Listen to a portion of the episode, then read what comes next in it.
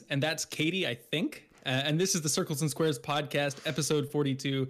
Uh, Kate, welcome to the show, or should I say, Monokuma, welcome to the show. Good morning, everyone. It's another beautiful day. what an entrance! Can that be topped? I don't. I'm not sure that'll ever be topped. Uh, what a costume, Kate! Congratulations. Thank you, thank you. I'm very proud of it. Uh, I'm very, very warm in here. Um, but for those of you who are not uh, doing the YouTube formula, I have a very exciting Monokuma Halloween costume this year. Um, yeah. And and for those of you watching, uh, not watching, I've also completely let the show down and not dressed up at all. So that's okay. Uh, we balance I, out. That's okay. I didn't one warn good you. costume and one one that's okay. I, I, didn't warn you I would be doing this. This was partially a surprise for your uh, for your pleasure as much as mine. well, I appreciate it because that thing is blowing me away, and I wish I wish that I had like a Monomi one to sit here and match oh you with. Oh my god! It would have just been fantastic. Monomi. That's like the worst but ultimate couples costume of all time to be Monokuma and Monomi. yeah, it is. It is. It is. oh man. Okay, Kate. Well, it's the Halloween episode of the show, so we've got some scary stuff to talk about. Uh, but before we do, I just have a little bit of housekeeping to go over. Um, first of all, thank you to one of our um, good friends and listeners of the show, Rob, for these fantastic PlayStation mugs. Uh, he hit us up with these the other day, and we're let me tell you, Rob, this makes the coffee taste a lot better. So thank you very much. You're making the show just that little bit better by giving us a delicious vessel for this delicious coffee. So thank you. um, and the second thing I wanted to mention just was that we do have our episodes of both of our new shows uh, live. The first episode of the Circles and Squares News Report went live on uh, Monday earlier in the week, where we talked about the Uncharted trailer, the Last of Us set uh, photos. So please check that episode out um, on our channel there. And then also, uh, Circles and Squares Extra went live with our first episode of our off topic show where we talked to all about Marvel's What If and what we thought of the first season, um, all that good stuff. So check those out as well. Um, but for now, Kate, we've got a two part show. We're talking about the games we've been playing over the past couple of weeks. And then for the second part of the show, we're going to talk about our favorite scary video games and what we like about horror games in general. So look forward to that later. Um, of course, we'll be ending the show with a listener mail question as well. Um, but before we get to any of that, Kate, let's talk about what we've been playing the last couple of weeks. Um, and you have something that I'm very interested in hearing about um, Darkest Dungeon 2. Yeah, so this is really exciting. It came to early access um, this past Tuesday. And so I picked it up on Epic. Um, this is something I was really anticipating because I don't know if I've talked about it much on the show because it's, it's been a while since I played, but um, I was really love and hate on the original Darkest Dungeon. I think the concept of it, um, the atmosphere, the art, there were so many things about the game that were an absolute 10 out of 10 for me, and I just like was so in love with the idea of the game. But it was just such an oppressive kind of grindy slog to play sometimes that like I don't always know if I was necessarily having fun playing it. And I, I think I liked it more in concept than I, I did totally in execution. Um, yeah, that's exactly the experience I had too. I, I, played it. I think I actually talked about it on the show on one of our episodes. Um, but anyway, yeah, it's just one of those like the concept is so fun, like the you know turn-based combat. That's all good. Like the atmosphere, cool idea, but it was just like really dense and and not very not handholdy, but not not that you want it to be easy, but like I felt like there was a lot of information the game didn't really tell you um, lots of stats and all that kind of stuff. So I, I'm hoping that they made it, you know, easier uh, to to get into, while still keeping it that like deep level of, uh, you know, deep mechanics on the on the on the under the hood, I guess I should say. yeah, absolutely. And, that, and that's one of the first things I've noticed about this is it seems a lot more user friendly, which is a funny term to use because there's nothing friendly about Darkest Dungeon. It's still an absolutely like horrific, oppressive atmosphere. It's still the Lovecraftian like dungeon crawler that's all about, you know, exploring the idea of, of how stressful something like this would be and the amount of PTSD your characters would accumulate, you know, going toe to toe with these like, you know, abominations. But um, it's definitely, it feels a lot easier to get into as, as a player. Like, it's still got a lot of complicated systems going on, and I think, especially if you haven't played the first one, it would be a little overwhelming to start out with. But I don't think I need seven spreadsheets open while I'm playing this time, so that's a good sign. uh, seven spreadsheets, two wiki articles, and uh, yeah, walkthrough and, of your yeah, someone who's beaten the game before. exactly, that's exactly what it's like. Um, So yeah, they've they've kind of kept the overall tone of the game. Um, it's still very much about you know making the best decision out of um, you know a slew of horrible options, and it's still all about you know the psychological aspect of, of what dungeon crawling would do to some mercenaries or or a group of characters. Um, but it, it is really kind of they've approached it quite differently. Um, so I think the, the one thing that's kind of still seems very familiar from the first game is the combat. And so if you haven't played the first game, it's this really beautiful uh, take on a turn based combat system where you always go in with a party of four characters and um, all various different classes that have different abilities. And what's unique about this is that they stand in a positioning line. So from position one to four, um, the back of your party all the way up to the front. And based on where a character is in that positioning system, they have different options of how they approach combat. So, for example, you might have a character that has a melee attack, but they have to be in the front of the party in one of those first two positions to be able to use it. Uh, whereas if in, they're in the back two positions, they may have a ranged attack that's then available to them instead.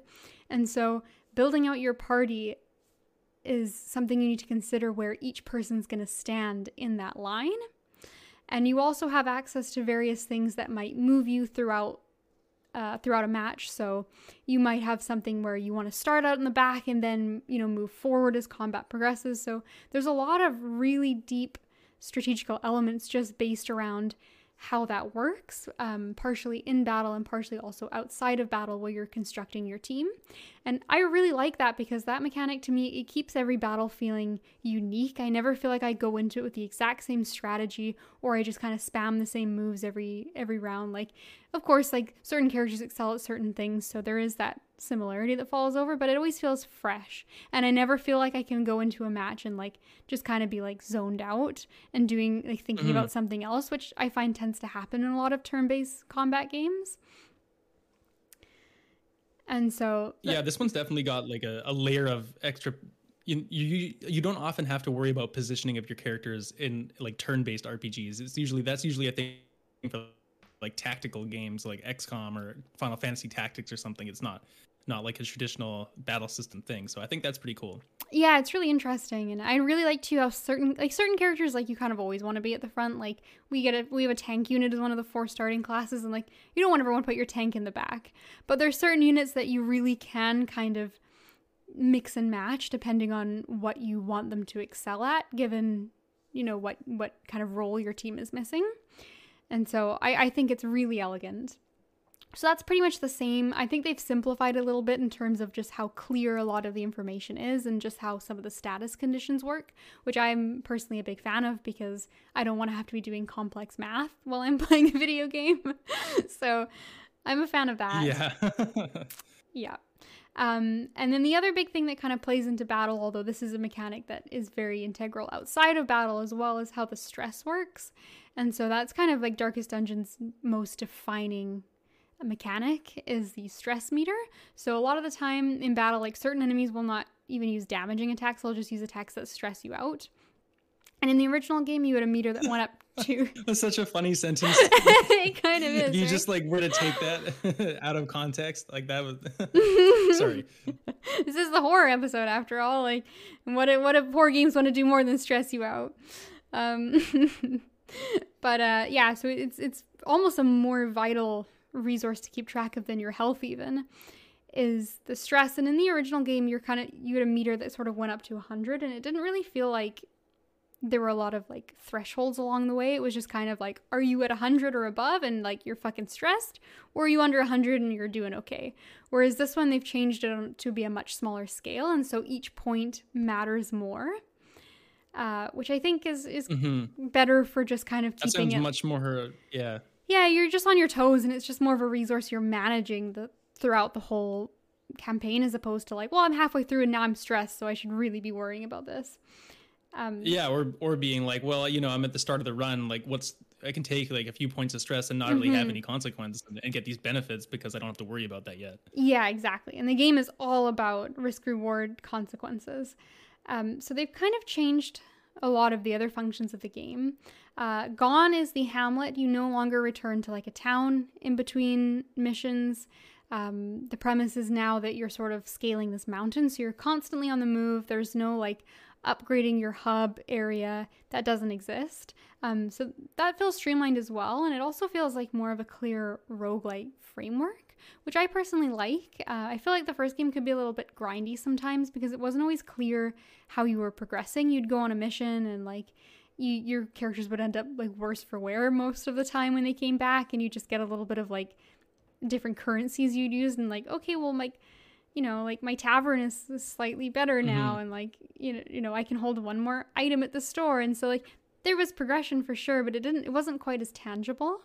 Uh, whereas now it feels really clear like each character is upgrading skills as you go along with the currency. You have like um an actual like a, I guess it's like tied to your account a level and every level you go up you get unlocks to different things, whether that's different class types or different um, like items that you're able to uh, equip to your characters or like consumables. So it, it's very clear the progression, which feels nice because oftentimes the runs end in absolute tragedy. Um, so it's good to feel most like you the, most of the time. Well, well, yeah, most of the time. Um, but it's good to feel like you accomplished something on that run regardless because everything else is, has kind of gone up. So again, like eh, it's up to interpretation. I personally like those things being a little more simplified because to me, what I'm focusing on and kind of the draw for the game is being encouraged now through the relationship system and uh, this kind of new statuses they've given it. So for me, what's the what the biggest draw is for this kind of game is the character relations, um, how the character growth and how they change over time. So in the first game, I feel like you were constantly kind of switching units in and out, and there wasn't a lot of attachment to each individual character. It was kind of more like you could just buy and hire units whenever you wanted, and if they got a bad condition, then it's you like just the XCOM system. Exactly, and they, they got a bad condition, you just sort of throw them out and buy someone new because that was cheaper than you know taking them to the sanitarium and getting them all like you know sorted out. Like therapists are very expensive in the Darkest Dungeon universe, and we just can't afford it. So so you just hire someone else. um, it's like the Monty Python thing, like bring out your dead. exactly, exactly. Um, but like bring out your dead now, the only way you can actually get rid of a unit is if they die. There's no longer a way to like dismiss them. They're with you until the end. Um, and you also cannot have multiple of the same type of unit. So that means if if you have the plague doctor unit, which is the healer that you start out with, and you know he gets a little stressed and has some issues on the first run, you're stuck with him. You're invested in this character. You have to put your points into to you know making him feel better because otherwise you don't have a plague doctor. And I personally mm. really like that because I think a lot of the mechanics in this game and the beauty of it is exploring that like we know what happened to them and all these negative aspects and the PTSD and, and the struggles that they go through. Because then when you have a moment where they really like shine and they overcome that it's it's meaningful. And you can't have you know you can't have it both ways. And so the relationship status i think along with how you recruit units really like emphasizes this as, as a core part of the game. And what happens to the relationships now is as your party is journeying, they start to build either friendship or um, hatred between the rest of the characters. Um, ideally, friendship, and if you can build that up, they start to help each other out during battle. They might kind of heal each other on opposing turns or, or try to like give various buffs. Um, and then vice versa, if, if they hate each other, they might start to try to like you know, do really horrible, petty things. Like, I'm not going to heal that person. I hate him. And like, you know, taking your potion. Exactly. So there's some some deceit goes on, and there's various ways that you can kind of control this in in terms of like, you know, using items to help them bond, or uh, some you'll you'll be making story decisions, and each character will kind of give what how they want to approach the situation, and you kind of have to choose not only what you want to do as a player, like you know certain outcomes are better for you. Like you might want to go this place that has the chest because I really want some more loot, or maybe I want to go down the safer route because I don't want to fight. I'm kind of I feel like I'm dying. But each character is going to weigh in and be like, well, I want to go this way, and so. Mm-hmm. That's also something you need to take into consideration. They kind of feel like they actually have a personality that you have to play around. Right, and it's important to keep them somewhat satisfied too, because you're going to rely on them to keep your yourself alive. Exactly, and so I I really like this new role playing element to the game. Um, I know it's not for everyone. I know some people really like the more like numbers heavy kind of like optimization sort of aspect of the game, and you know that's still there in one. But I, I think this is kind of more the vision of how they they wanted one to be approached. It'll be a little bit more character driven, and and so I personally am all for it. I think it's fantastic. Um, and I'll, I'll leave you with a little story of how my first official run went. And so I named my group uh, the four of us after me and three friends because obviously, what better way to you have uh, to, you have to. you have to do the XCOM approach. And so one of my characters right off the bat, uh, he was like the tall, dark, mysterious dude, and he had like a negative personality trait where he's just like really antisocial. so he immediately was like, "No, I don't want to hang out with you guys." Um, and then we had another guy, our, our doctor, our plague doctor. He was like, he had a really weird bloodlust, and everything he wanted to do was just like go fight. And so he was like, he really wanted to join Fight Club. And then my character and our tank, we played we played like darts at the start before we left out of the tavern, and so we were immediately best friends. So we're on our way. Like everyone's doing pretty well. No one's too stressed. We're all healthy. Uh, me and the tank are having a good time. The tank did really well in a battle, like got a crit and killed someone, and that impressed wannabe Fight Club doctor. So now he was on board in the friendship. You know, everything's going well. Um, our highwayman, the antisocial one, realized, you know, but it might be nice to cultivate a relationship. I'm kind of isolating myself here. So he, you know, he took a first step and he told my character that, well, at least you don't snore. So you know, for some people that's, That's so passive aggressive. it really is. But you know, for some people that's something. And I would consider the first like maybe 20 minutes like just an absolute like we were the chosen ones. We were on our way like flying the eagles to Mordor. Everything was amazing. And then we got ambushed by uh by some dudes in the woods and our tank died. He he got a couple unlucky crits in a row and he just fell and the party never recovered. We spent the rest of the journey exceptionally stressed.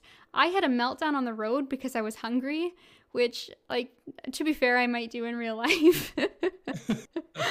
um, but we managed to scrape by. We had a decent amount of healing, so we made it to the final fight on the map. It was against these pretty devious cultists. And we felt a little we felt a little outmatched, especially a man down. So during the fight, all three of us had individual meltdowns.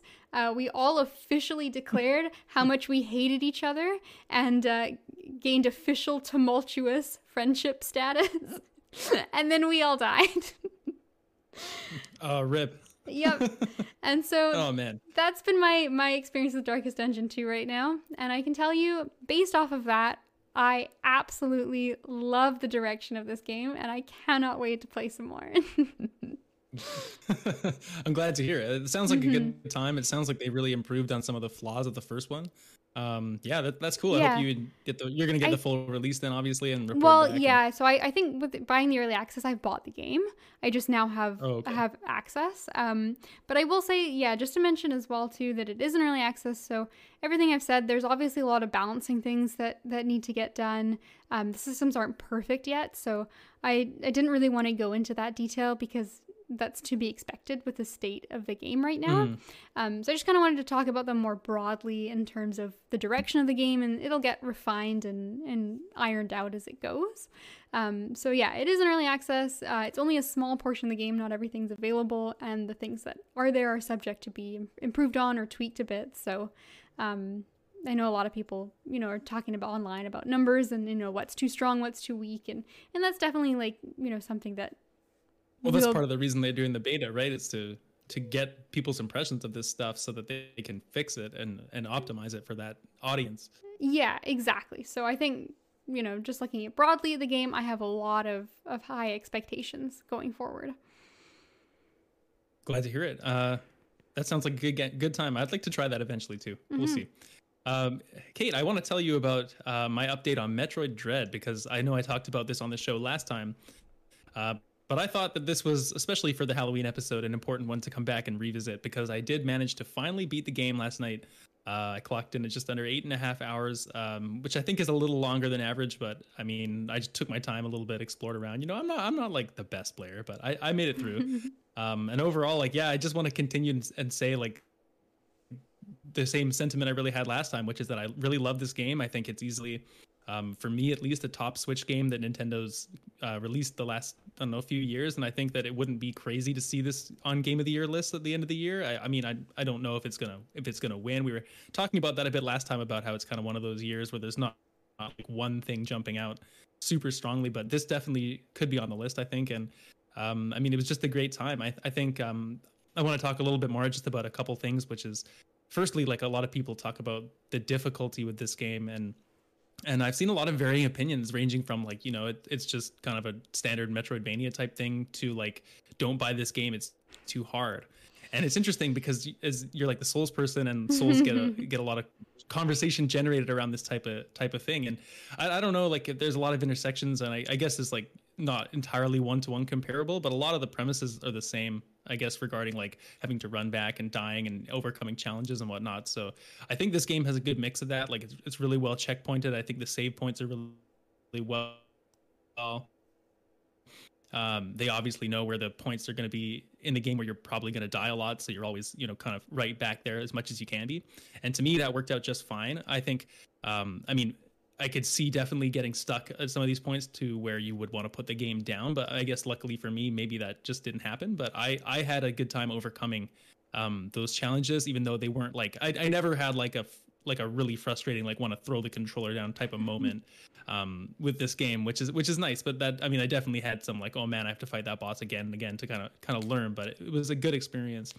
Um, speaking Speaking of the bosses, though, one of the things I, I did want to touch on was that I think that's maybe an area where the game did let me down slightly. And I want to qualify that because the game has a few different styles of boss and a few different uh, types. Like they have some, I, I, won't spoil any names. There's some returning Metroid kind of bosses that you would know if you're a fan of the series. And those are all really cool because they're like you know bespoke encounters with that one boss who's got their you know move set and everything but then there's some other kind of boss encounters where you fight these like these uh they're just called war there's a certain type of warrior i won't spoil it but they're they're kind of they're they're those cookie cutter kind of fights where once you fought one you're you've kind of fought all of them with the exception of they might have like one or two different moves here and there and that happens enough I've done this one too many times, maybe by the end, mm. and so I They've found those the, fights in particular the God of War, tr- the God of War trolls issue. yes, yeah, yeah, yeah. kind of like that, kind of like that. I mean, the fight, the fights were fun. It's not like it's not, you know, fun yeah. to pull it off and see what skill you earn for beating it. But I definitely fought maybe a few more of those than I would have wanted. But um, I mean, yeah, by the end of the game though, like you're just such a powerhouse. And aside from those bosses, you're just, you know, for those that have played Metroid on any level and kind of, you know, got those final end game type of abilities, like you're just a flying ball of death going around the screen. like it's so easy to go and go and explore for the most part and fill out that map if you want to, because you just you're really invincible as long as you, you found enough kind of health pickups and and everything. But you're you're gonna be good. Um, and I, I don't know if I'm going to plan to go back and, you know, 100% and find all the different collectibles and everything. There's a hard mode that unlocks too when you beat the game. And so I would imagine um, I'll probably go back and try that at some point.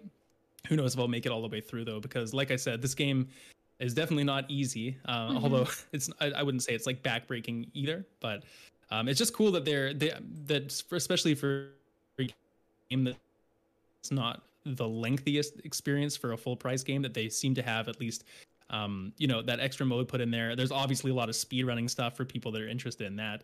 Um, I've seen some people getting to like three hours and uh, not to beat wow. the game, and like, holy shit, like that is intense. I couldn't imagine how well you must have to execute.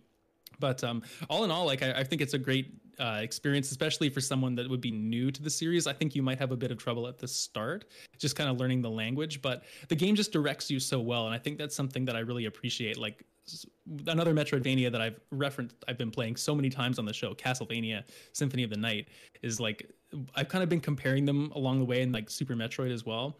And I find that this game, for whatever reason, it just really checkpoints you super, super well of where you're supposed to go next in terms of like the next main objective. And there are options to go off and explore and like look around and go back to previous areas with the new abilities and see what you find. But the game always or I feel for the majority of the time, like if you open up your map and just based on the context of what's going on, you're you're kind of always pointed to the next objective really well. And because the map is so big and it can be intimidating, I think that that's a really good thing because I think this a lot of people will turn this type of thing off when they're like, "Oh, I don't know where the hell I'm going. Like this map is a maze. Um, I've died to this boss a couple times, and I'm just gonna give up." Either, and so I, I think either- it does a good job of shielding you from that. Yeah, and the other issue with that kind of thing too is that if you don't really know where you need to go, it's possible that you start to look it up and then you're kind of following a guide. Mhm. And I feel like in those kind of games like that are so exploration focused, you don't want people to be not experiencing that for themselves, right? Like you want to be exploring, you want to have that like aha moment when you find out somewhere you could go or you realize that like, oh, hang on, I can break that wall now and and those are moments in Metroidvanias that I think what kind of makes the genre special. And so if you're just following a guide because you're frustrated you don't know where to go, that sort of you know like ruins the experience a little bit for you. But at the same time, if you can't figure out where you need to go without a guide, that's also an issue. So you want to find that like happy medium where you never really feel stuck, but you always feel like you figured it out. Hmm Yeah, that's exactly it, and I think that's that's pretty much what this game. I, I feel it hits the balance really well. So I'm in, I'm interested now to go back and kind of Mhm. look through um, other people's experience and listen to like spoiler podcasts and spoiler content on this game because I feel like uh, there's a there's a kind of a wide range of opinions on the nitty gritties of this game, despite like overall it being really well liked. Um, man, the ending is really cool, by the way, like story wise for Metroid and just kind of the visuals of it and that final little sequence. Like it is very cool. So, um, yeah, I, I'm I'm really impressed, and I, I just hope this leads to more uh, more Metroid from Nintendo now, especially MercurySteam. I think knocked it out of the park with this game, and so I would love to see them take kind of the the bones of this and continue on with like maybe another another couple 2D Metroids on the Switch. Come on, let's uh, let's hope for it because Mhm. this was great. Well, you need something to Um, tie you over for Prime 4 as well because Right, uh, yeah, I who knows when I'll that's coming you, out. Man, but this this just has me excited for that. Um, I'm I'm really hoping now that that Metroid Prime trilogy ends up being real because I would love to to go back and do those. So maybe maybe I'll go back and play more of the 2D Metroids I've missed because I've I've not played them all. So maybe this has lit that that bit of a fire. But we'll, we will see. Mhm. Um, yeah, that's that's Metroid though. Play it, play it for sure. I will. Lend it to Um, me. I will. I'll give it to you very shortly. Um, yeah, I've also been playing Kate. This is not a scary game, although I guess they do kind of wear costumes. Um, I've been playing NHL 21, uh, which is not That- really a Halloween game. that is a costume you could wear for Halloween. So, um, you could, you could, you could. Um, but for them, it's for them it's a uniform, and so uh, this is of course the uh, hockey game, which comes out from EA Sports every week, uh, or every year, week. every week. Jeez. Jeez. every week. Sometimes it feels that way.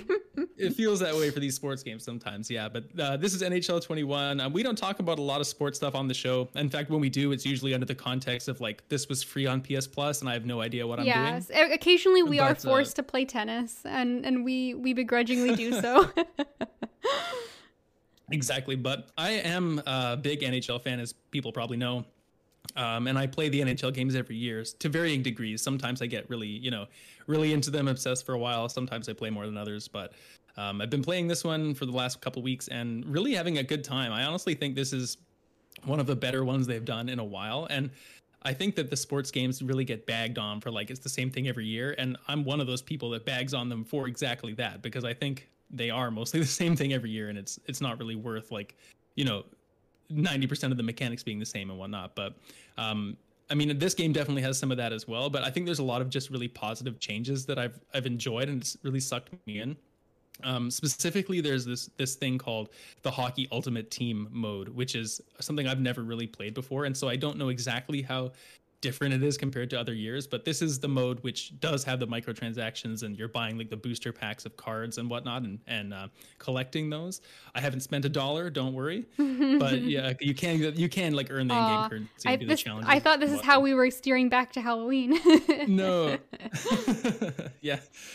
But uh, it's it's just been really fun to like go through and collect those the packs and like do the do the challenges and whatnot that you earn from them. There's like so many different ways to to do this stuff. So you're basically like building your roster of players from the cards you open of these collectible packs. But then you take your team, do challenges. So you'll be playing like you know different teams from all around. It's not just NHL teams. It's also from like all over globally wherever hockey's played they have in professional sense they have teams from all over the place and you're playing different different rosters and there's different challenges you've got to complete along the same way it'll it's which is what i really appreciate a lot because i think a lot of the time like i don't play these games online because people are just so damn good at it and also my internet sucks and I'm just way too laggy to to get to play. But playing against the computer can be really frustrating because I feel like the difficulties either like I steamroll them or I have have like no chance and I can never you know do anything and i just lose instantly.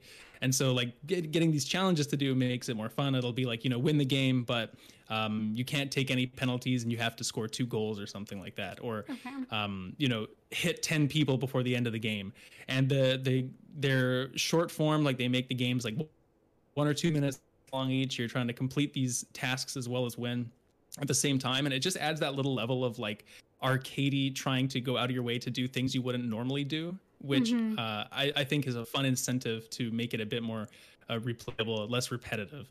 And so I, I think that, that that's what's kind of keep me uh, kept me coming back to it. And they also have another thing which is uh, along the same lines, but they have like this three on three mode in there as well, where you don't really use the cards that you have um, that you've collected, but you do something like you know in, in the TCGs they do like um like booster drafts and stuff where you'll mm-hmm. you'll go and like everyone opens up and takes a card. They kind of have something like that for this 3 on 3 mode as well where you'll um it'll be like a week long event and however many points you can accumulate over that week, you'll like earn a certain reward. But you don't use your team. You do essentially what's like a booster draft, and you draft like a goalie, a defenseman, and like a couple forwards out of these packs. And these players come up. They have like historical players, they have current players, and you're kind of one by one picking your team. Which for this week you get to use them, then you they're gone next week, and you just do it again. But the the three on three mode they have for this uh, this is so specifically like really really arcadey. There's no rules. Uh, they have like the the arenas you're playing in are like sometimes they're outside or they're decorated differently or there's like funny announcers or mm-hmm. these graphics that would not be used to show like the score and they're they're kind of like that um what's that lo-fi like synth kind of vibe like okay like those yep, purples and neon it. colors and all that mm-hmm. it just doesn't seem like something you would see in the presentation of like a no. normal setting. And that sounds like the exact opposite of that golf game that you were talking about last episode, where you said it was like so sterile and so heartless, and it was just the ultimate like we made a sports game, and like if you like golf, you'll play it, but it is no like soul otherwise. So this sounds like the opposite, where like there is some kind of art, there's like an artistic direction in addition to it being a sports game. Yeah, there totally is, and and like especially I think it's this three on three mode with like that's made me uh, really had that feeling like because like hockey has so many rules to it, and it, it, it you have to understand those to play it. But the three on three mode, like you could you could pick this up with anybody. You could like do anything you want. There's no there's no penalties at all. Like it just encourages you to create as much mayhem as you can, and there's like there's right. score multipliers where you're like you could score a goal and it's worth 100 points, but if you pass to someone, then he does a spinorama and then shoots between his legs. Those like stacked together as multipliers and you is earn that, extra points. so you're almost trying to like chain. Is that a rule you're not normally allowed to spin together. around in hockey? you can do whatever no, you is, want. You can spin around, you can kill a man, just put the puck in the net, who yeah, cares? exactly. it's just a good time though. Like I've I've had a really good time um, just fooling around with all these different things and and somewhat like as much as I hate the microtransaction type of thing and like I would never want to pay for these digital trading cards that when NHL 23 comes out or 22 comes out next year, they're just gone and forever, you know, deleted off my hard drive. Like it, it's as long as I'm earning the currency through the game and like doing these, uh, playing the modes that I'm just enjoying, then it is fun to like open those packs mm-hmm. and get mm-hmm. players that I know and, and you know add them to my squad, just like you would in like a like a Pokemon TCG or something when you get a sick Blastoise or something like that, um, which is cool. Um, but yeah, I mean, I, have I think it's great. I, I've really enjoyed how fast it loads on PS5. Also, like the some of the simulation when you're doing like your there's a management sim mode as well where you can run your team and you know sign players and upgrade your parking lot and your bathroom at your at your uh, nice. arena and stuff like that. That's worth five real cool, dollars but, for sure. well, exactly, exactly. But it's just that whole mode. Like it, it used to be so painful to play sometimes, just because it would be you'd sit there and it'd simulate like in the background for minutes and you could go and you know play a game of chess in the background and then come back and, and see what had happened. But in this one like on ps5 obviously it's so much faster. You can um, it, it, does it almost instantaneously. Like it's just such a better experience in terms of like how the game runs as well. But i do have one negative kate and it's something that we have not had happen on the show too many times I have had my first really negative dual sense experience really playing NHL 21. Ooh, I have, and I'm you shocked. know, I I'm I'm a little shocked too, and I and I feel like this is the first. You know, back when like the DS was first coming out, and it was like, why do we have to put touch controls in games that don't need right. them? And Yeah. kind of overused, and and it's just like this is. I see what you were going for, but it's just too much. And I feel like this is what's happened with this game on the DualSense. It's just overdone. I mean, first of all, um, the the vibration. They they tried to go for something really cool, which is like when you're skating around, um, you the left and right handles of the controller are almost like the blades of your skate. So it's supposed to be like Oh, as your player moves left, right, left, right, you can you're supposed to be able to feel like the skating motion in the controller. And I it you kind of do, but the problem is the controller's always facing like the same direction, right? You're always holding it oriented the same way, Mhm. but your player might be skating like from right to left or like down the ice or something. And Right. so it doesn't always line up with where they're going. And it just ends up feeling like your controller is kind of just randomly vibrating. Um, which is which is weird. And like if you're skating, you know, n- upwards with one player, but then you switch to a different player and he's like going backwards on a different part of the ice, your controller is just kind of changes and it, it's a little bit disorienting. I Right. ended up That wanting sounds to turn it off. that sounds actually. distracting more so than anything. It was. It was. Yeah. Yeah, and then also like the the other thing too is that the they use the speaker for some really cool ideas. They just it's just so loud. It's just it's pretty uh like when you score a goal for example the um the there'll be music played in the arena but it comes out of the speaker not on the tv so your controller just starts blaring this music and uh sometimes like your coach starts yelling at you through the controller. You'll he'll be like hey come for a line change or like you know like shoot the puck or something. He'll like yell at you through the controller and it's just kind of like dude shut up. I'm trying to just play my game okay? Just let me relax. This is not the real nhl um, i just want to do what i want to do so i ended up having to turn some of that stuff down and tweak it a little bit just because it was like you know I just don't overdo it like this i feel is, is Mhm. the name of the Yeah, that's a Um, little bit ab- so abrasive.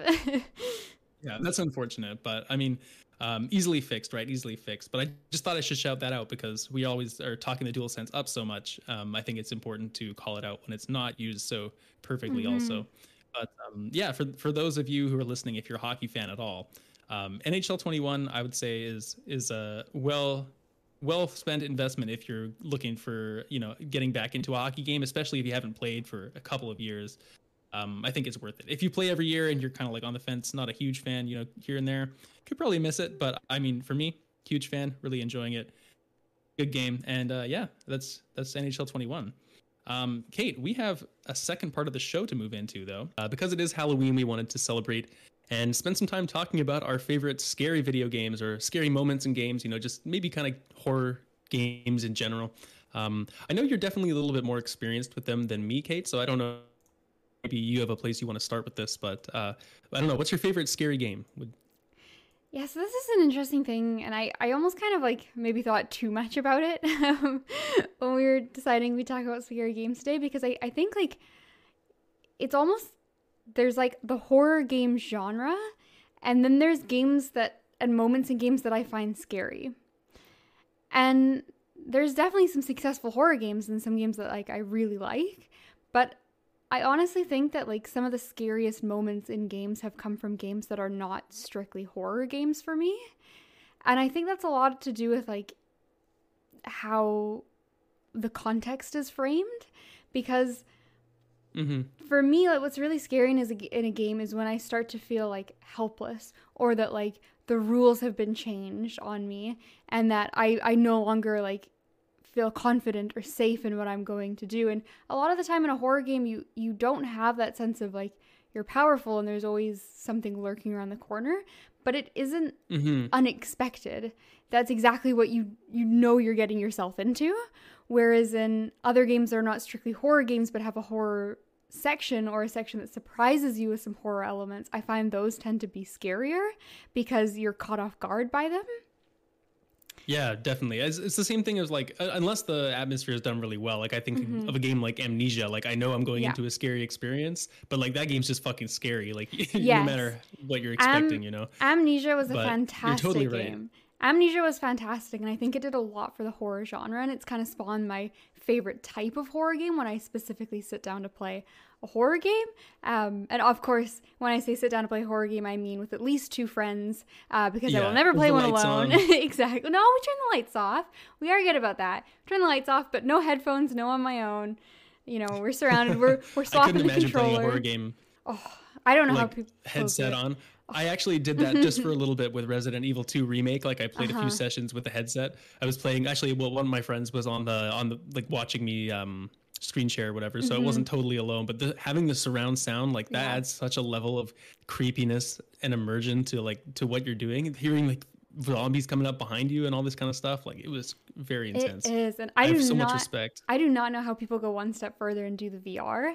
Like that's just oh, outrageous yeah. to me. Like props on you if you can handle that. I think I'd be in an asylum if if I had to. like that's that's. It's funny good. though. It's funny because I I love horror movies. Like it's one mm-hmm. of my horror is one of my favorite movie genres. But when it comes to games, I find it so much more unappealing almost. And I think for me, a big thing is always it's because you can't have any kind of break in a game. You can't look away for that split second or close your eyes or something because you're you are the protagonist like you're in the game if you don't play it mm-hmm. you're just going to die or you know have to restart and do it again anyways so the fact that you actually have to experience every second of it and be in control and, and you're not just watching someone make stupid decisions on a on like a cheesy horror movie. You're mm-hmm, actually mm-hmm. trying not to make the stupid decisions and it's stressful and intense and you you know they're pressure filled a lot of the time too. Yeah absolutely. And i think that's what what draws me to them is I really like them socially. I think it's fun when you're passing the controller around and that one person who's playing is like tense and they're like, oh, I don't want to go around the corner. And, you know that they're like having that stressful feeling and the the experience of like sharing that so you're never like playing for too long and it, you're getting fatigued by it. And it's also like i don't know it's just kind of a fun thing. Like it's fun to see your friend get scared and you bug them about it and you're making fun of them and then everybody's like shit talking the enemies because like that's how you that's how you deal with them and you make them less scary in your mind. So that that to me is really what what draws me to horror games. I really like them as as a social thing um, and it's funny you bring up Amnesia because that is the one horror game I actually played on my own, just because I was I was so interested in the game and I kind of got hooked it's on. a hell of a one to pick to do by yourself. Yeah, and I, I kind of got hooked on the story, so I I never I don't think I ever played it when I was alone, but I played it on my own while I was with someone who was doing something else. So I kind of mm-hmm. I kind of double dipped a little bit. Maybe it's a little disingenuous to say I was I totally played it on my own, but it was just me playing the whole time.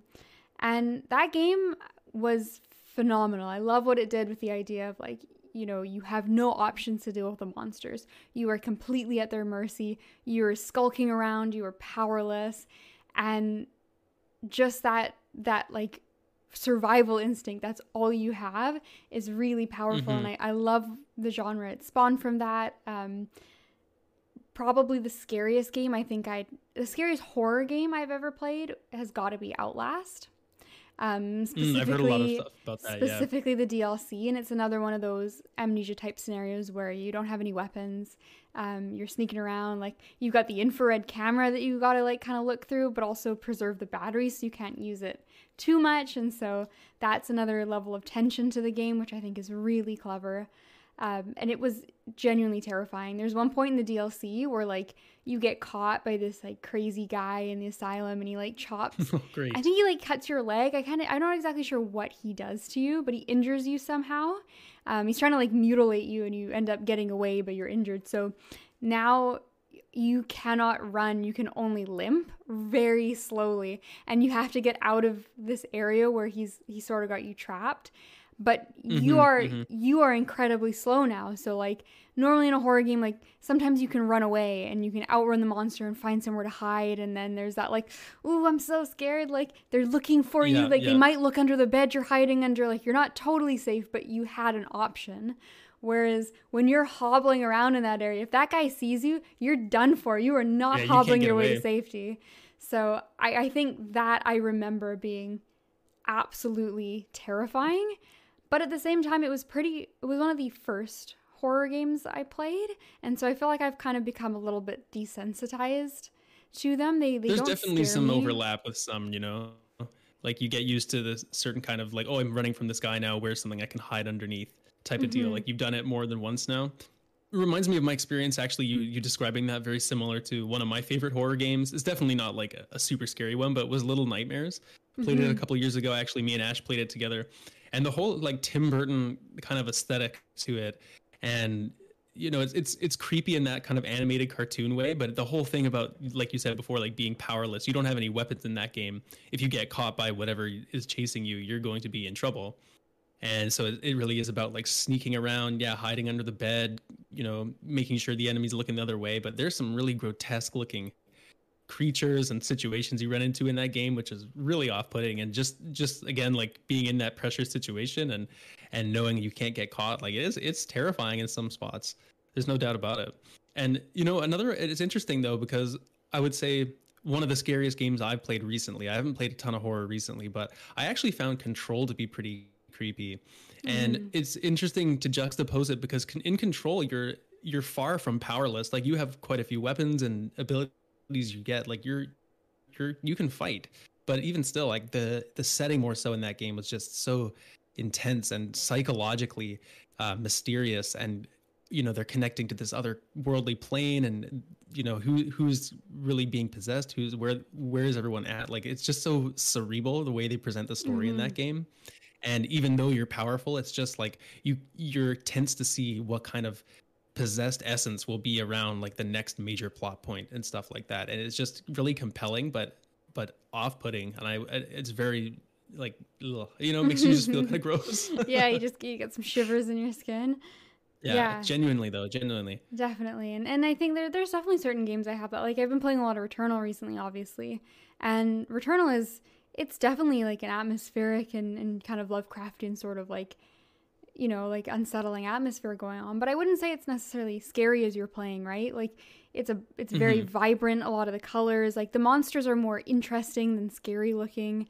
Um, they're amazing designs, but they're not intended to be super scary. And like the music is more like unsettling than it is really like scary and there's not really jump scares and that kind yeah, of thing. Yeah, yeah. But every now and again, you have that section where you walk by your house.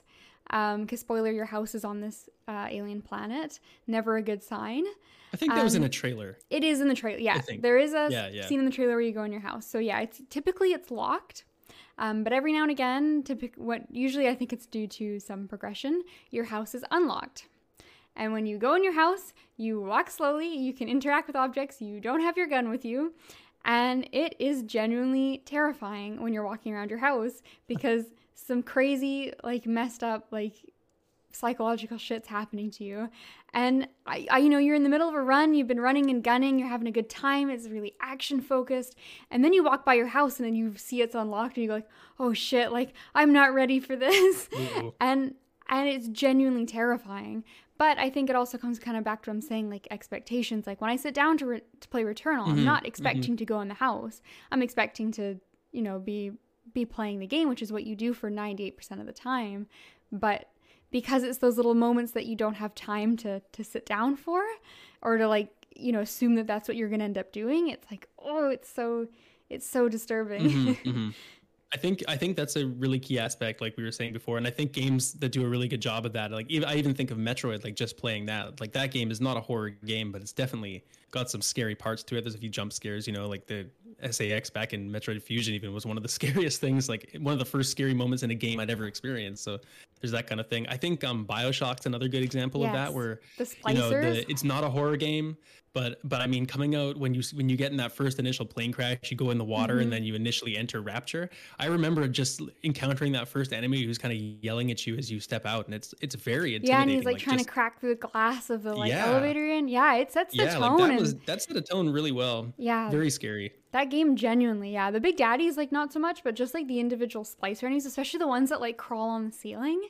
They were yeah, oh. and even oh. like the little girls and stuff, or the what are they called, little sisters? Yeah, the little like sisters. those those are terrifying too. You know, in yeah, in a different way, and and just like kind of the the people that are clearly getting they're like malnourished and kind of fused with all that. What do they call it? Those energy things that give the you the powers, but they're just it's just a little grotesque, you yeah, know. Yeah, and, and there's that guy coming down the stairs in that one part, and with all the dummies around his house. Like, what the hell yeah. is that about? And I think it's like, yeah, all the NPCs you meet are really unhinged. Like, they're unpredictable. Mm-hmm. Like, you don't feel like you feel like at any time they might just like stab you. like you're never safe in that game. Which several of them several, several of them do try to do. So. Absolutely, absolutely.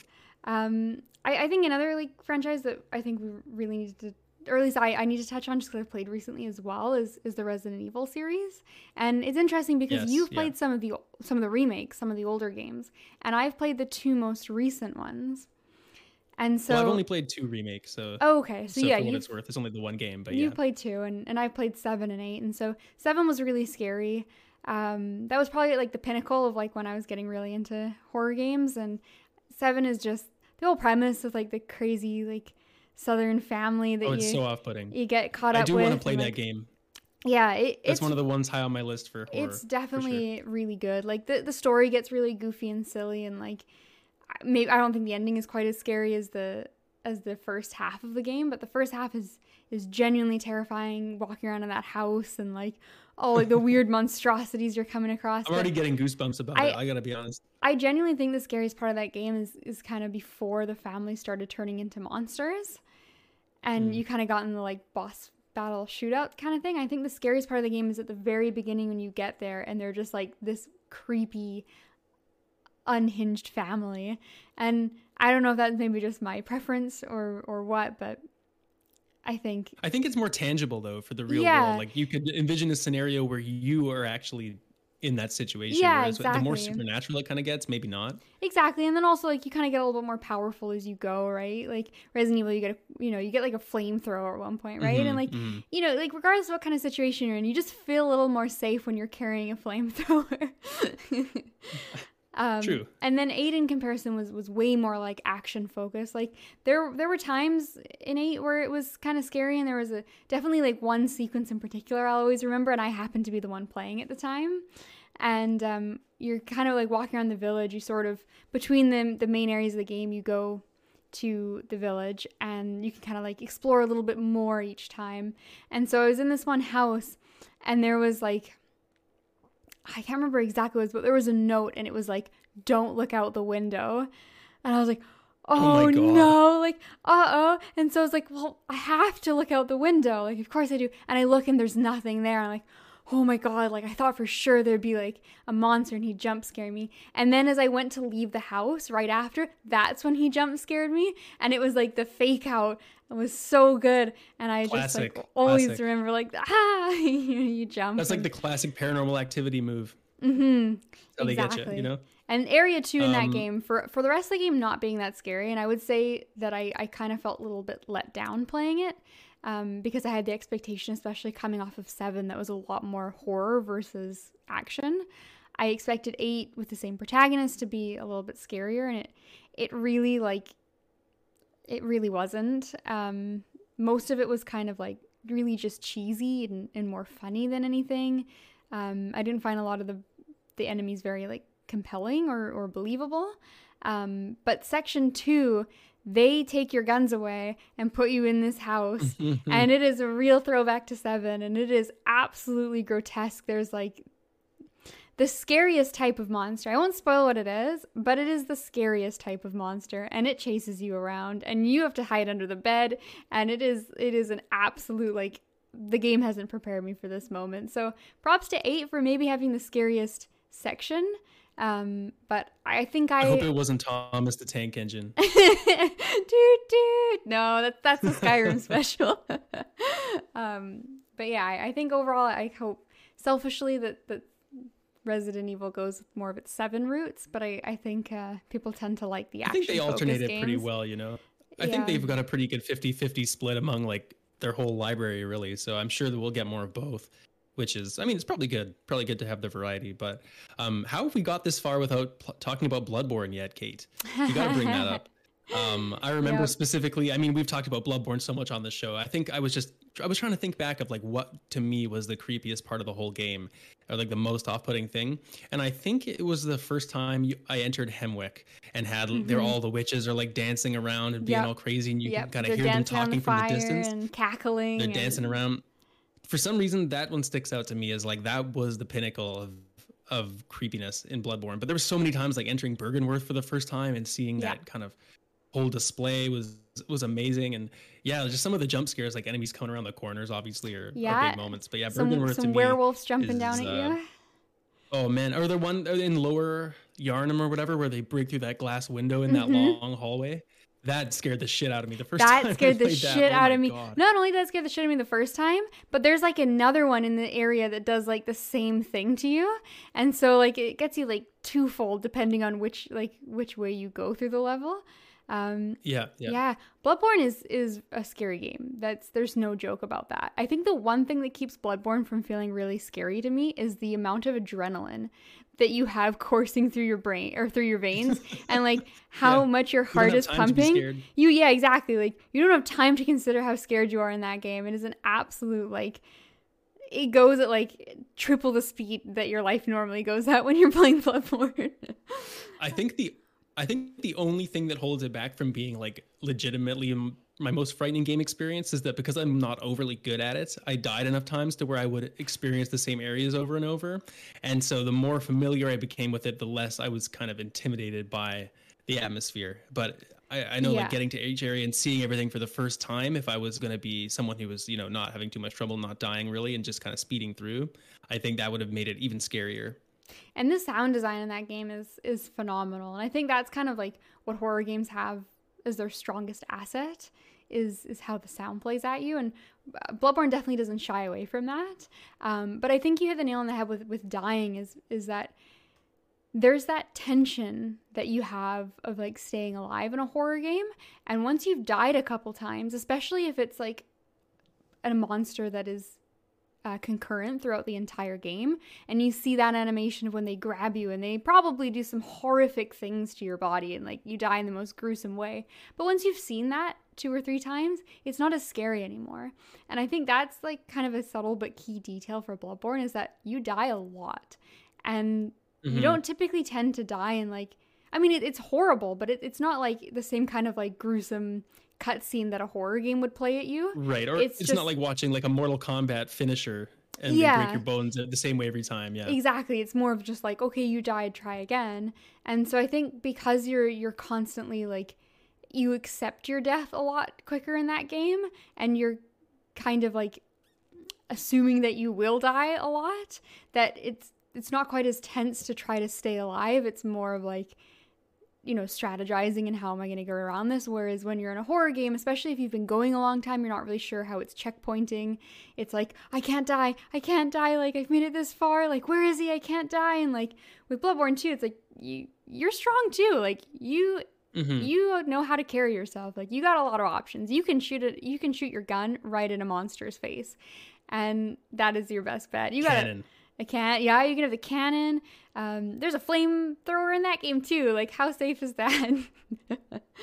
um, but yeah, I think that We, would just say Bloodborne's easily the scariest of all the souls. Like I know the other ones are creepy here and there, but I don't think they're quite as horror entrenched um, I as think Bloodborne is. I think definitely. I think um, a lot of some of the other games have like the gothic uh, sections, and there's definitely been some some scary moments in the other games for sure.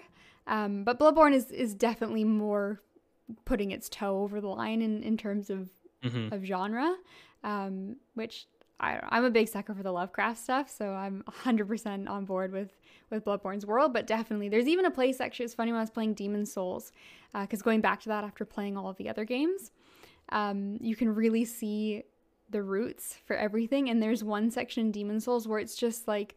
Oh boy, like you thought it was like blood and fetuses and like grotesque, like over the top, like disgusting abomination monsters in in Bloodborne. There's a section in Demon Souls. You're like, ah, that's where the that's where that came from. Like, yep, I've stepped into the you're Bloodborne level. About, actually, it's like everything's dripping with blood on the floor, right? And, yeah, and there's like cages. Yeah, I, I have seen that. yeah, that. you descend That's- into that's this weird. Thing, like and the there's reference. these like little worm, like fetus little Mhm. worm It's a boss monsters. battle, right? Down there, Um, there is a boss battle, I think. There is. I'm trying to think who the not. bosses Not of that one, but yeah, it, it is. It just yeah, you kind of like are descending, and it just gets grosser and grosser as you go, and these like horrible like spidery kind of monsters, and it was just like it's so bloodborne. I loved it. Mhm, mhm. Um, Um, another one I wanted to bring up too, um, Mhm. Until Dawn, and that, Yeah. that kind of Man of Medan, Man of Medan series, more so Until Dawn, just because I think it's a better game. But I think um, uh, the Choose Your Own Adventure is a really good style for a horror kind of game because I think a lot of times when you're watching horror movies, it's easy to sit there and criticize like, "Oh, you idiot! Why did you go through the door? You know, you shouldn't have went in." But then in this game, you have to make decisions, and a lot of your decisions end up being also really stupid. And sometimes they work out, and sometimes they don't. But being in control of like that choose your own adventure style for horror, I think is just such a perfect match. And I, I really wish that there would be more attempts. I mean, I guess Man of Medan's doing it, and you know, to varying levels of success. But um, it's just such a great game, like Until Dawn. I, I uh, really, really enjoyed that one. Yeah, I completely agree. I think that is is like the most underrated subgenre of horror games because and I know a lot of people can't really think of too many other like there, examples. There haven't it, really. been too too many, and I there's like visual novels, which I guess is kind of like adjacent. But I think the mm-hmm. difference with um, something like Until Dawn is that you don't have the the time.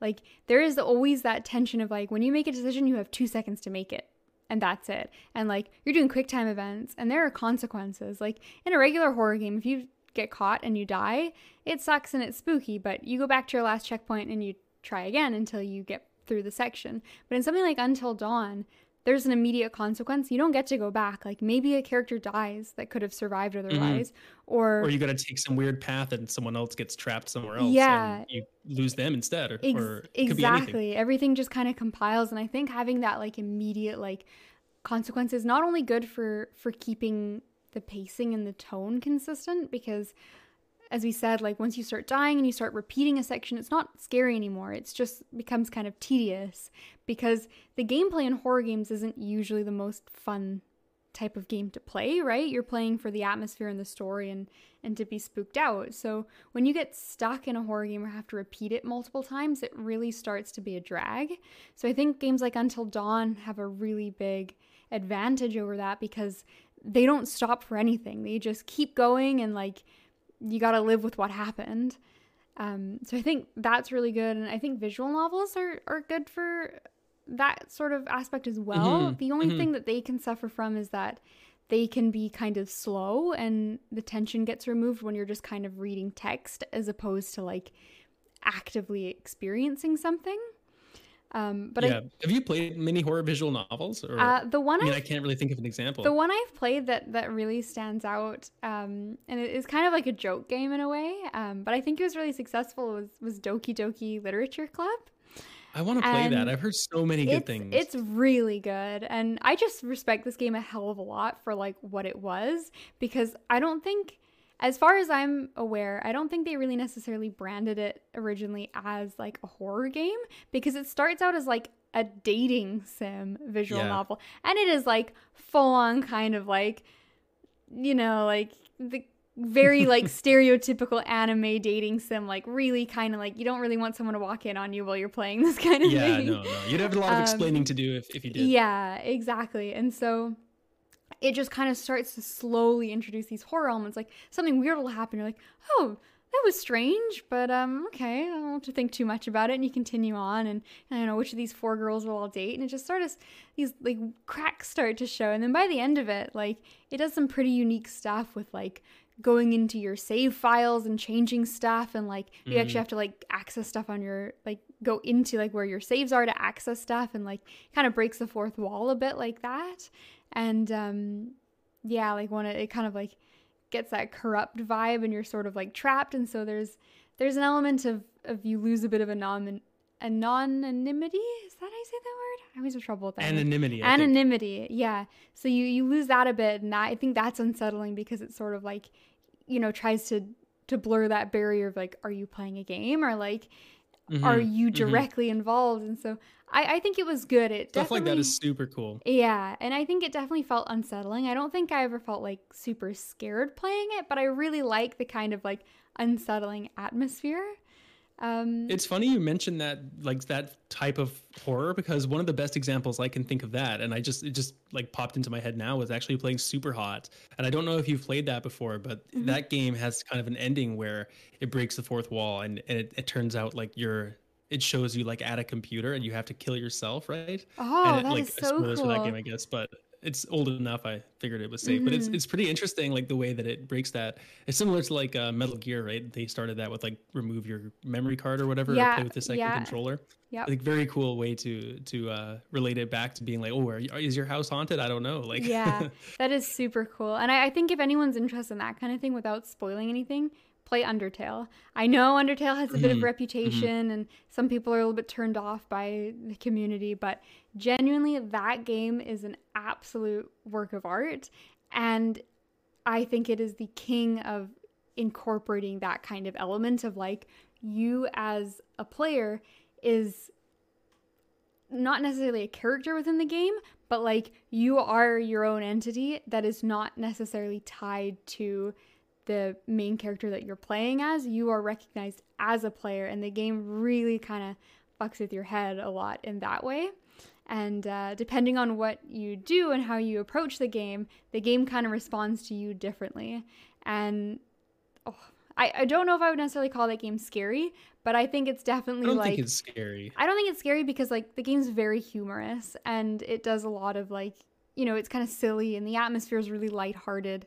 Um, but it definitely has some serious moments that really give you that like bone chilling kind of feeling. And so it's not horror, but it, it, it might be unsettling, like kind of horror adjacent at times. I think so. Yeah, I think I was, it's funny. I was actually just playing Undertale yesterday a little but we were starting a genocide run. Yeah. But um, yeah, it's definitely got some. It's just that little bit of unsettling. That's a good way to put it. Yeah. Not horror, but unsettling.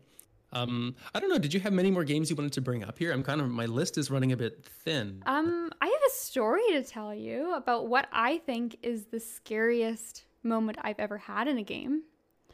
Okay. Well, I tell you what. I've got a list of just a couple games I want to mention okay. that are kind of like horror adjacent, and then maybe we'll end on your story. Okay. Awesome. Um, okay.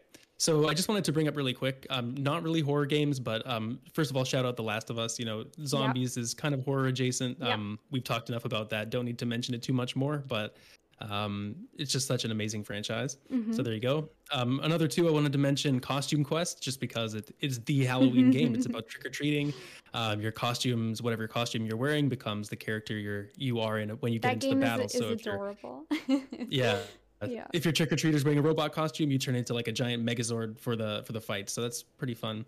And the other one is Luigi's Mansion. I recently played um, Luigi's Mansion on the 3DS version when I was on a flight a couple of years ago uh, after never really having played the first one on GameCube. And it was great. I, I liked it. The Haunted Mansion is totally like a Disney kind of vibe, you know, like a Nintendo take on what a horror game would be. But uh, it's got some, I guess, like mildly scary jump scares in there, and Luigi himself is just so likable as that horrified protagonist. Just so, shaking the whole time. I think it just works really well, and uh, yeah, he's like sweating and crying and having a terrible time, but he saves the day in the end, uh, and so everything's good. And so yeah, I just wanted to shout those out as Halloween adjacent um, yeah. games there. And I I love that as a second separate genre, the kind of like like cute spooky atmosphere kind of stuff like something like costume quest luigi's mansion like i like that halloween has like there's the scary halloween and then there's like the really cute spooky vibes halloween and mm-hmm. i love mm-hmm. that that's like its own thing now yeah um even like animal crossing with like the decorations you can put up and stuff in there yeah it's like its own like like aesthetic now and, and that's kind of cool um but yeah, I think I'll, I'll leave you then because, yeah, I was thinking about it and I want to give just one quick honorable run up mention to the end of the first Uncharted game. Really, really terrifying. Oh, right. Yeah. Um, You're like down in the. Surprisingly, that, in that's that really out of nowhere. Yeah, you're down in that like Nazi bunker or wherever and like. Um, you find all those like horrifying like golem creatures that were corrupted by the treasure, and like I remember that like really hit me off guard. yeah, I remember being terrified. I remember like sitting in like my parents' basement playing that game when I was like 16 and just being like terrified, like so scared. and I remember like I died a couple times and was having trouble beating it. And then like my mom called me. She's like, "Oh, like dinner," and I like had to like pause, and I was like, "I don't want to have to come back to this. Like, I don't want to have to go back down there after dinner." and of course, I beat it, and it was fine. But I think like you don't expect Uncharted to be a scary game because like you know Nate's just quipping the whole time and it's you know it's it's light, pleasant in these beautiful jungles, but like holy shit, was that terrifying? You think Nate's gonna need some counseling sessions or something after that? You'd really, I would imagine, so. and also like murdering fifty thousand people a game, but we'll, we'll maybe leave that one. you know, we'll, we'll know, we'll gloss over that. Um, but I, I want to give for my my favorite implementation of horror in a video game. I want to give the award to Hollow Knight, actually. And so I don't That know. game is a bit creepy. I don't know if you ever made it to Deepnest, uh, but that Mm, area, so. that area f- fucks with you. That area takes you for an absolute ride, and it knows exactly what it's doing. Um, so I think if if you haven't played Hollow Knight, um, I think this is a game that really is best experienced uh, going in blind, and because the game's all about exploration. And so I would say, please stop listening. Play Hollow Knight. It is amazing. It's like ten bucks. It's like one of the most polished games I've ever played. There's no excuse not to play Hollow Knight. Um, It's on everything too. it's on everything. Yeah, it is. It is absolutely amazing. One day, Silksong will be out, and so you don't want to have missed Hollow Knight. Um, One day Silksong will be out. words that never, the words that will not age well. Um, but anyway, so you know, you, by the time you can make it to Deepnest, you've had to explore a bit of the rest of the game. You've gotten familiar at this point, like you know, you you've got your controls down. You know how enemies work. Um, when you walk onto a map, all the enemies that are there are already pre on the map and you know you fight your way through and, and the game's not the game's atmospheric at times and you know there's a place that's a little bit somber and there's places that are a little bit more hopeful but it's not a scary game by any means and you get to Deepnest and now Deepnest is one of the games that's like intended to be done a little bit later on um, just in terms of like how much health the enemies have um, and, and kind of some of the platforming sections. So you can make it to Deepnest a lot earlier than you're kind of like intended to uh, and that's what happened to me and, and when you go to Deepnest for the first time you fall into it so you can't really get out of it easily you kind of there's a way you can fall in and then you're just sort of trapped there and you have to find your way out And you went there unintentionally. And I right? went Like, there not knowing you weren't supposed to go there yet. unintentionally like probably a little bit like i could have maybe had a couple upgrades for damage or something that would have helped me out and so i kind of fell in i wasn't expecting a, a spooky horror thing and the the whole atmosphere like the music changes it's scary there's all the sounds of like spiders scuffling in the background but you can't see them it's dark so you can't see as much on the map as you normally would like when you look down you can't see far enough down to know where you're going to jump into. So it's like blind leaps of faith. and it just changes all of the rules on you. And you're not prepared because you think you understand what the game is like. And it throws you for this incredible curveball. So when you're in Deepnest, enemies just spawn out of, like, they materialize on you. And so you're taught that like when you walk in a room, you see the enemies, those you know cute little bugs, and you fight them. But in Deepnest, these horrific spider things just spawn in on you when you're walking around, and That's not cool. there's no warning. There's no no cool, not cool. And then you know you're also taught in in Hollow Knight you fight, and then you have time afterwards in a fight. You're safe. You have a moment you can heal, or you know check your map, whatever you need to do. But in Deepnest, not only are there weird spawning monsters, sometimes monster corpses reanimate and come at you.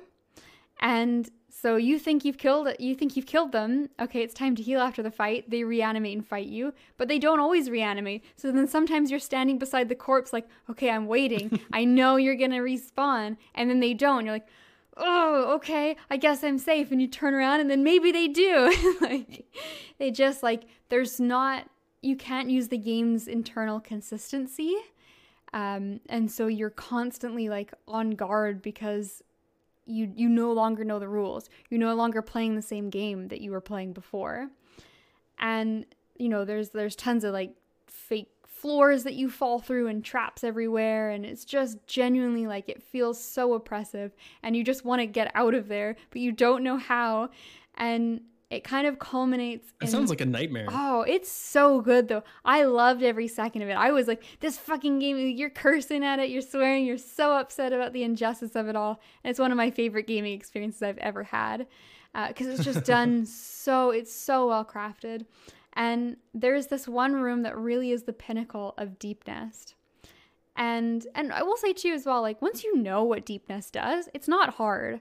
Like those enemies are easy to deal with once you know what they're going to do, but it's just you're so caught off guard is the problem that it takes you a little bit of time to kind of figure out. Like on a second playthrough, Deepnest is no big deal, but on your first playthrough, like it destroys your life. Um, but it kind of culminates in this room, which I think is the funniest thing in the whole world.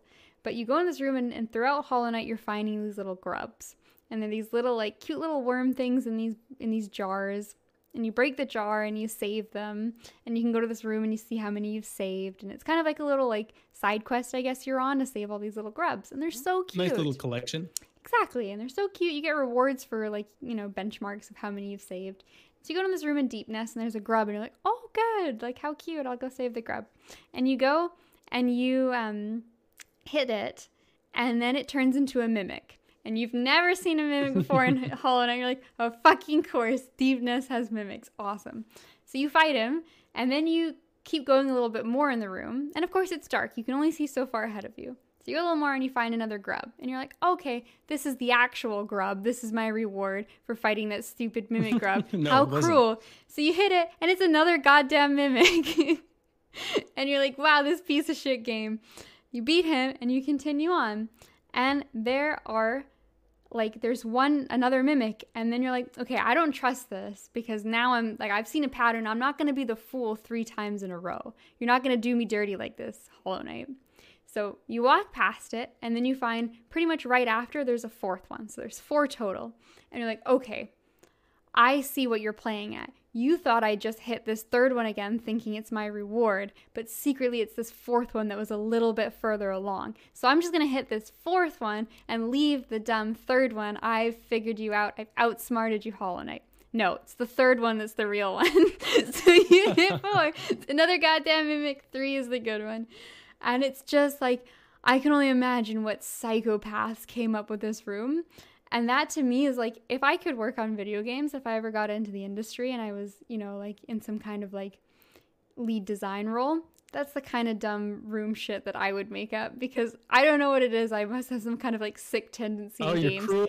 But you're like cruel. I just love it. Like Sen's Fortress is probably one of my favorite areas in Dark Souls. Like I just love these stupid, horrible yeah, trap yeah. things where it's like come on, like how mean could you possibly get? And I just think it's so funny.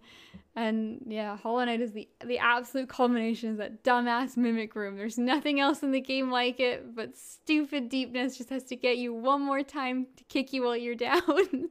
I love I love it.